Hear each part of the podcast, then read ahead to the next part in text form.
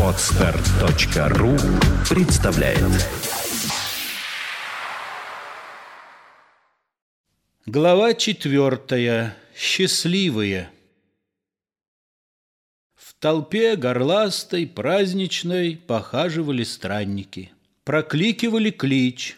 «Эй, нет ли где счастливого? Явись, коли окажется, что счастливо живешь. У нас ведро готовое, пей даром сколько вздумаешь. На славу угостим». Таким речам неслыханным смеялись люди трезвые, а пьяные да умные чуть не плевали в бороду ретивым крикунам. Однако и охотников хлебнуть вина бесплатного достаточно нашлось. Когда вернулись странники под липу клич прокликавший, их обступил народ. Пришел дичок уволенный, тащой, как спичка серная, и лясы распустил, что счастье не в пажитях, не в соболях, не в золоте, не в дорогих камнях. А в чем же? Благодушестве. Пределы есть владением. Господ, вельмож, царей земных, а мудрого владения весь вертоград Христов. Коль обогреет солнышко, да пропущу косушечку, так вот и счастлив я. А где возьмешь косушечку? Да вы же дать сулилися. Проваливай, шалишь. Пришла старуха старая, рябая, одноглазая, и объявила, кланяясь, что счастлива она, что у нее по осени родилась реп до тысячи, на небольшой гряде. Такая репа крупная, такая репа вкусная, а вся гряда сажени три, а в поперечь аршин. Над бабой посмеялись, а водки капли не дали. Ты дома выпей, старая, той репой закуси. Пришел солдат с медалями, чуть жив, а выпить хочется. «Я счастлив!» — говорит. «Ну, открывай, старинушка, в чем счастье солдатское, да не таись, смотри». «А в том, во-первых, счастье, что в двадцати сражениях я был, а не убит. А во-вторых, важней того, я и во время мирное ходил не сыт, не голоден, а смерти не дался». А в-третьих, за провинности, великие и малые, нещадно бит я палками, а хоть пощупай, жив. На, выпивай, служивенький, с тобой и спорить нечего. Ты счастлив, слова нет. Пришел с тяжелым молотом каменотес Аланчинин, плечистый, молодой.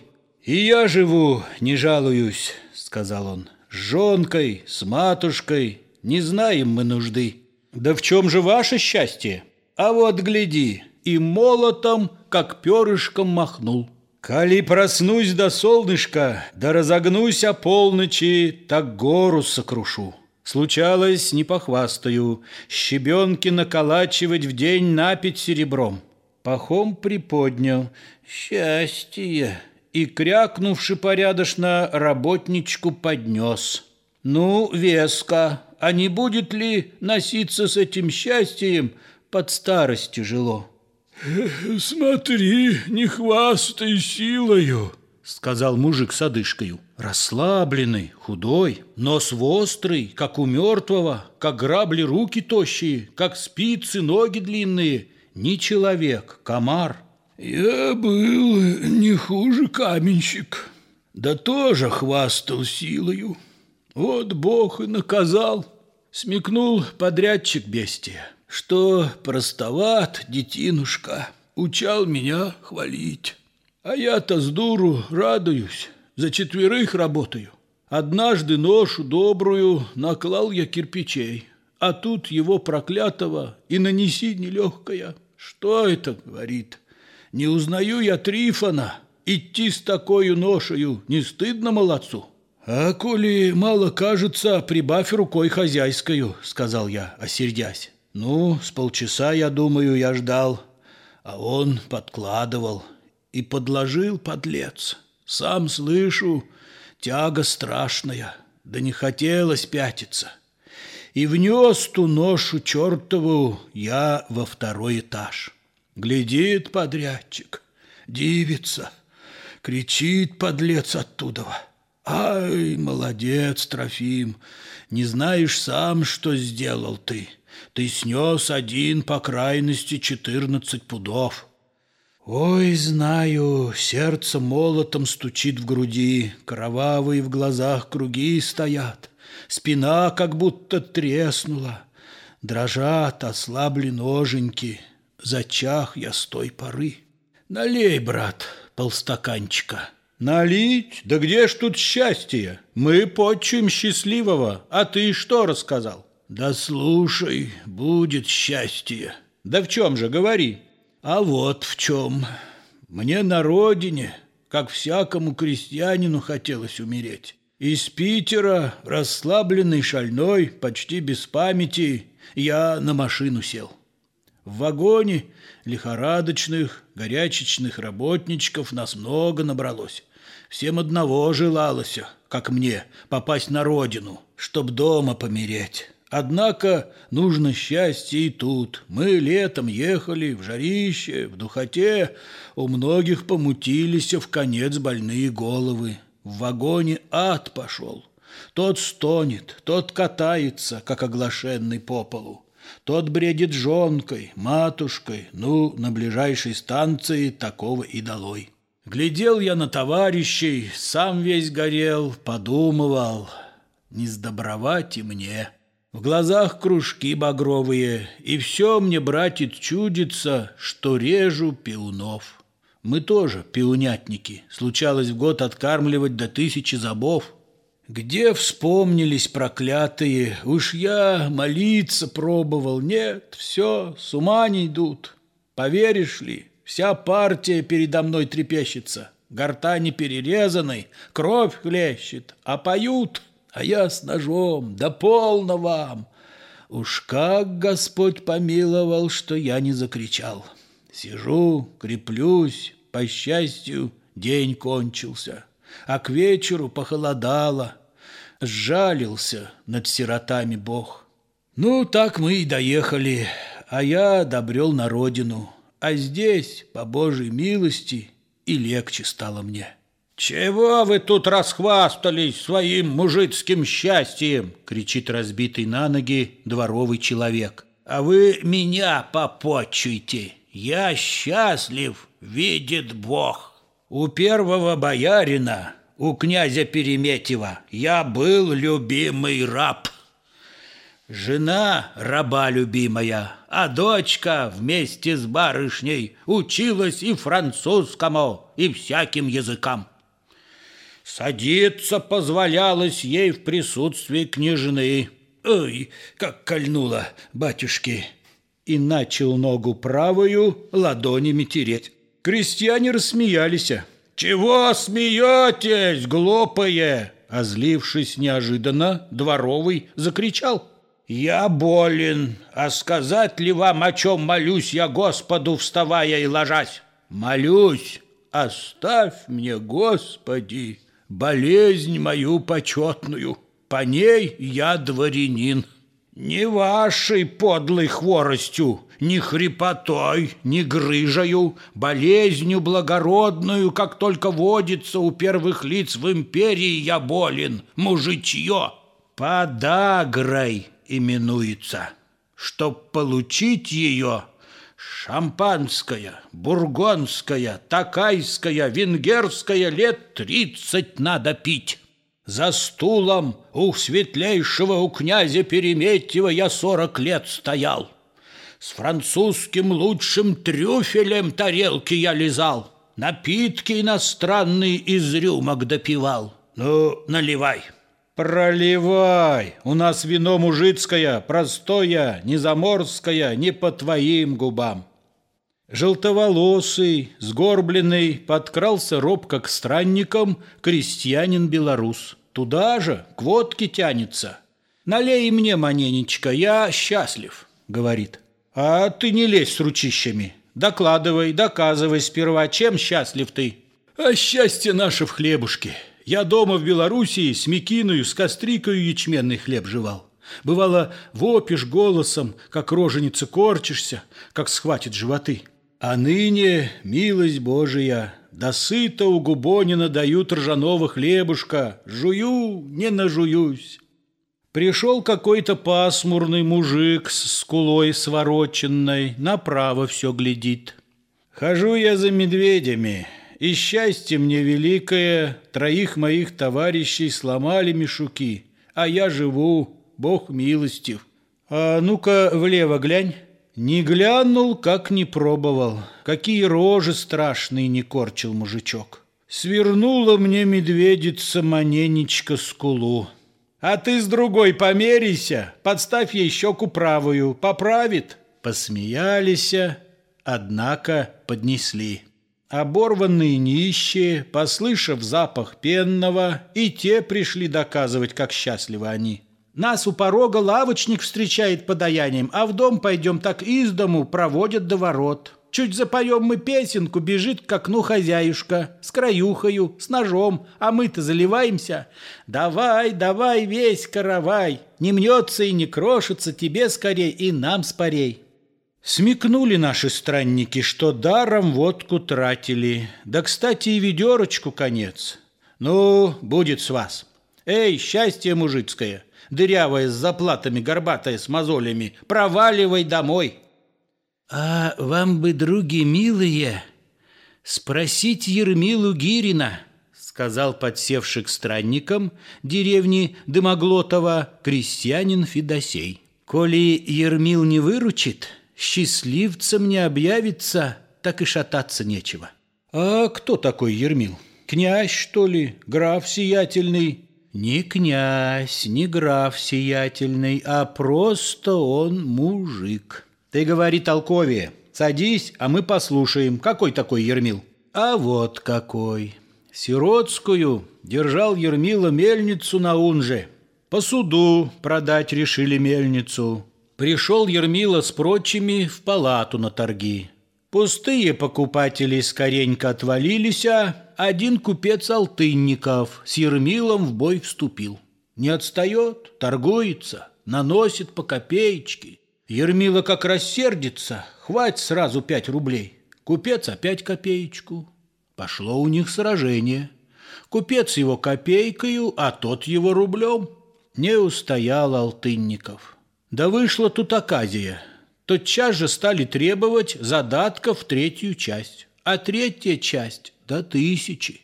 С Ермилом денег не было, уж сам ли он сплошал, схитрили ли подьячие, а дело вышло дрянь. Повеселел Алтынников. «Моя, выходит, мельница». «Нет», — говорит Ермил, подходит к председателю. «Нельзя ли, вашей милости, помешкать полчаса?» Что в полчаса ты сделаешь? Я деньги принесу. А где найдешь? В уме ли ты? Верст тридцать пять до мельницы, а через час присутствию конец, любезный мой. Так полчаса позволите? Пожалуй, час промешкаем. Пошел Ермил. Подьячие с купцом переглянулись, смеются подлецы. На площадь на торговую пришел Ермила. В городе тот день базарный был. Стал на вас, видим, крестится на все четыре стороны поклон и громким голосом кричит. «Эй, люди добрые, притихните, послушайте, я слово вам скажу». Притихла площадь людная, и тут Ермил про мельницу народу рассказал. Давно купец Алтынников присватывался к мельнице, да не плашал и я, Раз пять справлялся в городе, сказали, с переторжкою назначены торги. Без дела, сами знаете, возить казну крестьянину проселком не рука. Приехал я без грошика. Англять, они спроворили без переторжки торг. Схитрили души подлые, да и смеются нехристи. Что часом ты поделаешь, где денег ты найдешь? Авось найду, Бог милостив, хитры, сильны подьячие, а мир их посильней. Богат купец Алтынников, а все не устоять ему против мирской казны. Ее, как рыбу из моря, века ловить, не выловить. Ну, братцы, видит Бог, разделаюсь в ту пятницу. Недорога мне мельница. Обида велика. Коли Ермила знаете, коли Ермилу верите, так выручайте, что ли. И чудо сотворилось. На всей базарной площади у каждого крестьянина, как ветром полу левую, заворотило вдруг. Крестьянство раскошелилось, несут Ермилу денежки, дают кто чем богат. Ермила парень грамотный, да некогда записывать, успей пересчитать. Наклали шляпу полную целковиков, лобанчиков, прожженной, битой, трепанной крестьянской ассигнацией. Ермила брал, не брезговал и медным пятаком. Еще бы стал он брезговать, когда тут попадалась иная гривна медная дороже ста рублей. Уж сумма вся исполнилась, а щедрота народная росла. Бери, Ермил Ильич, отдашь, не пропадет. Ермил народу кланялся на все четыре стороны. В палату шел со шляпою, зажавший в ней казну. Сдивились подьячие, позеленел Алтынников, как он сполна всю тысячу им выложил на стол. Не волчий зуб, так лисий хвост, пошли юлить подьячие. Да не таков, Еремил Ильич, не молвил слова лишнего, копейки не дал им.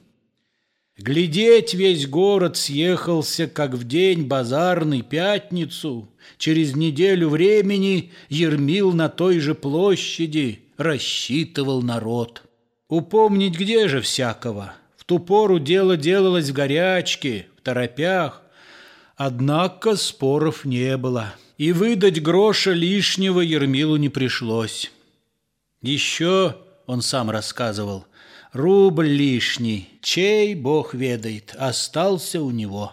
Весь день с мошной раскрытую ходил Ермил, допытывал, чей рубль, да не нашел.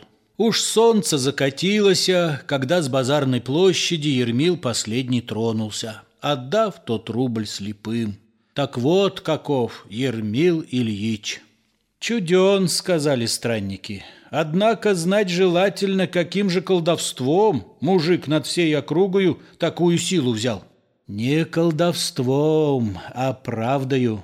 Слыхали про Адовщину, Юрлова князя Вотчину? Слыхали, ну так что ж.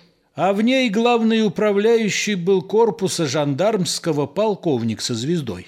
При нем пять-шесть помощников, а наш Ермила писарем в конторе состоял. Лет двадцать было малому. Какая воля писарю? Однако для крестьянина и писарь человек. К нему подходишь к первому, а он и посоветует, и справку наведет.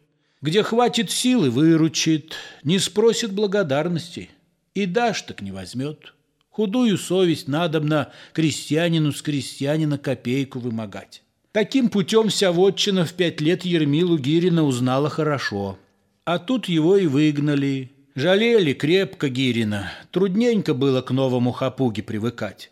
Однако делать нечего. По времени приладились и к новому писцу. Тот ни строки без трешника, ни слова без семишника. Прожженный, из кутейников, ему и Бог велел.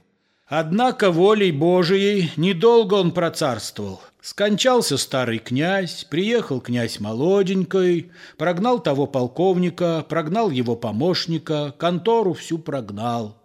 А нам велел из вотчины бурмистра забрать. Ну, мы недолго думали. Шесть тысяч душ всей вотчины кричим «Ермилу Гирина!» Как человек един. Зовут Ермилу к барину. Поговорив с крестьянином, с балкона князь кричит.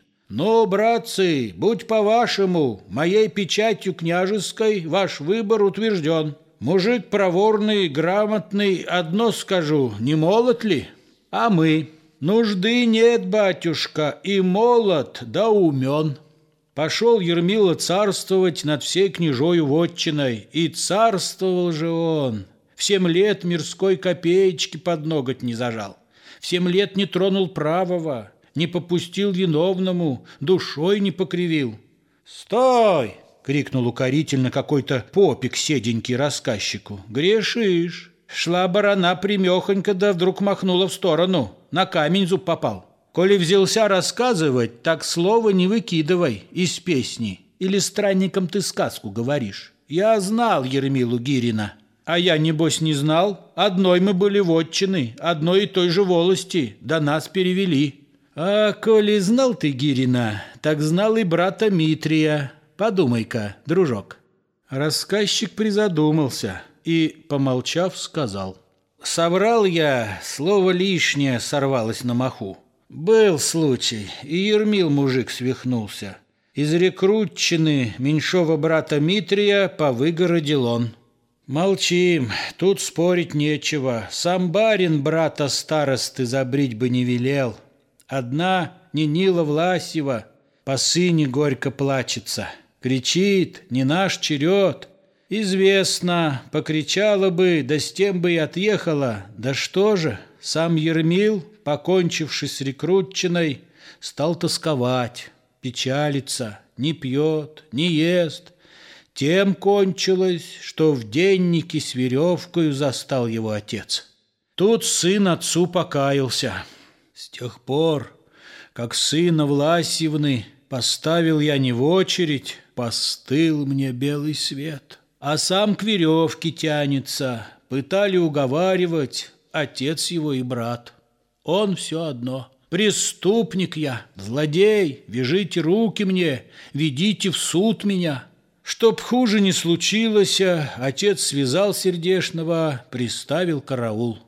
Сошелся мир, шумит, галдит. Такого дела чудного вовек не приходилось ни видеть, ни решать.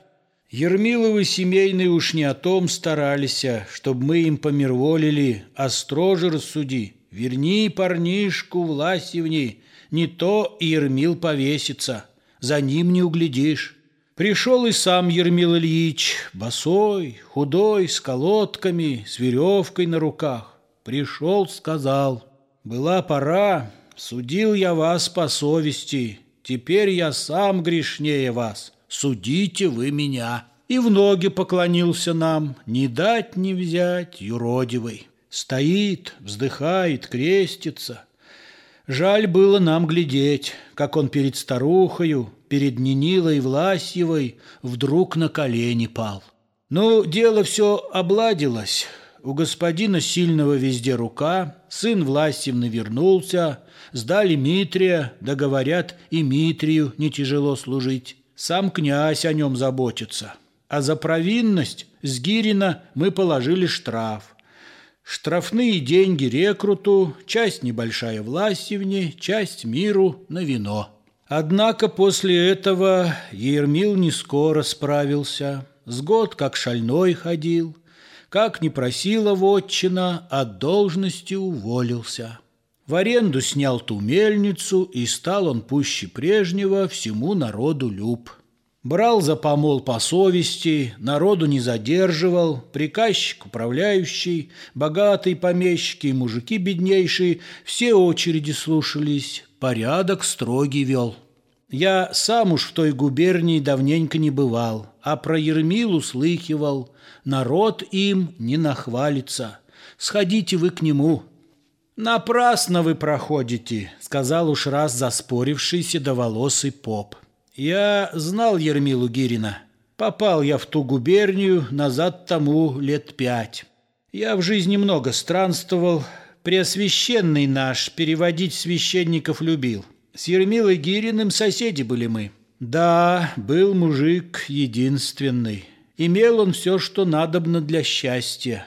И спокойствие, и деньги, и почет.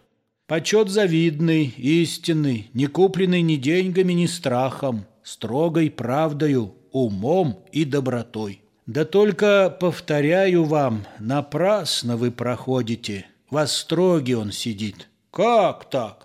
А воля Божия. Слыхал ли кто из вас, как бунтовалась вотчина помещика Обрубкова, испуганной губернии уезда Недыханьева, деревня Столбники? Как о пожарах пишется в газетах, я их читывал. Осталась неизвестная причина. Так и тут. До сей поры неведомо ни земскому исправнику, ни высшему правительству, ни столбникам самим. С чего стряслась оказия – а вышло дело дрянь. Потребовалось воинство, сам государев, посланный к народу, речь держал. То руганью попробует и плечи с эполетами подымет высоко, то ласкою попробует и грудь с крестами царскими во все четыре стороны повертывать начнет. Да брань была тут лишняя, а ласка непонятная. Христианство православное, Русь, матушка, царь, батюшка и больше ничего. Побившись так достаточно, хотели уж солдатикам скомандовать поли. Да волосному писарю Пришла тут мысль счастливая. Он про Ермилу Гирина начальнику сказал.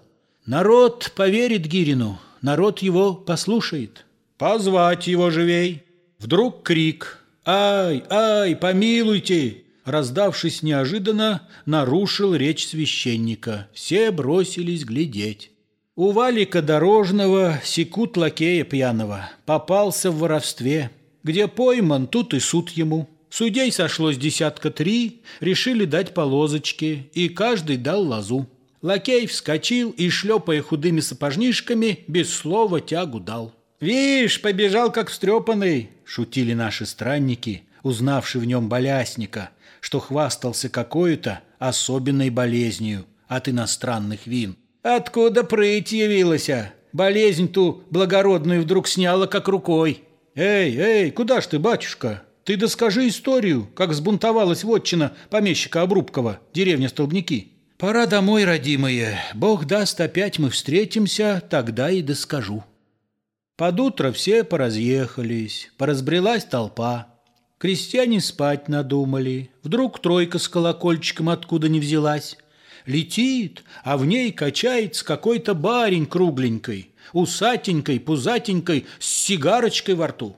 Крестьяне разом бросились к дороге, сняли шапочки, низенько поклонились, а повыстроились в ряд, и тройки с колокольчиком загородили путь. Скачать другие выпуски подкаста вы можете на podster.ru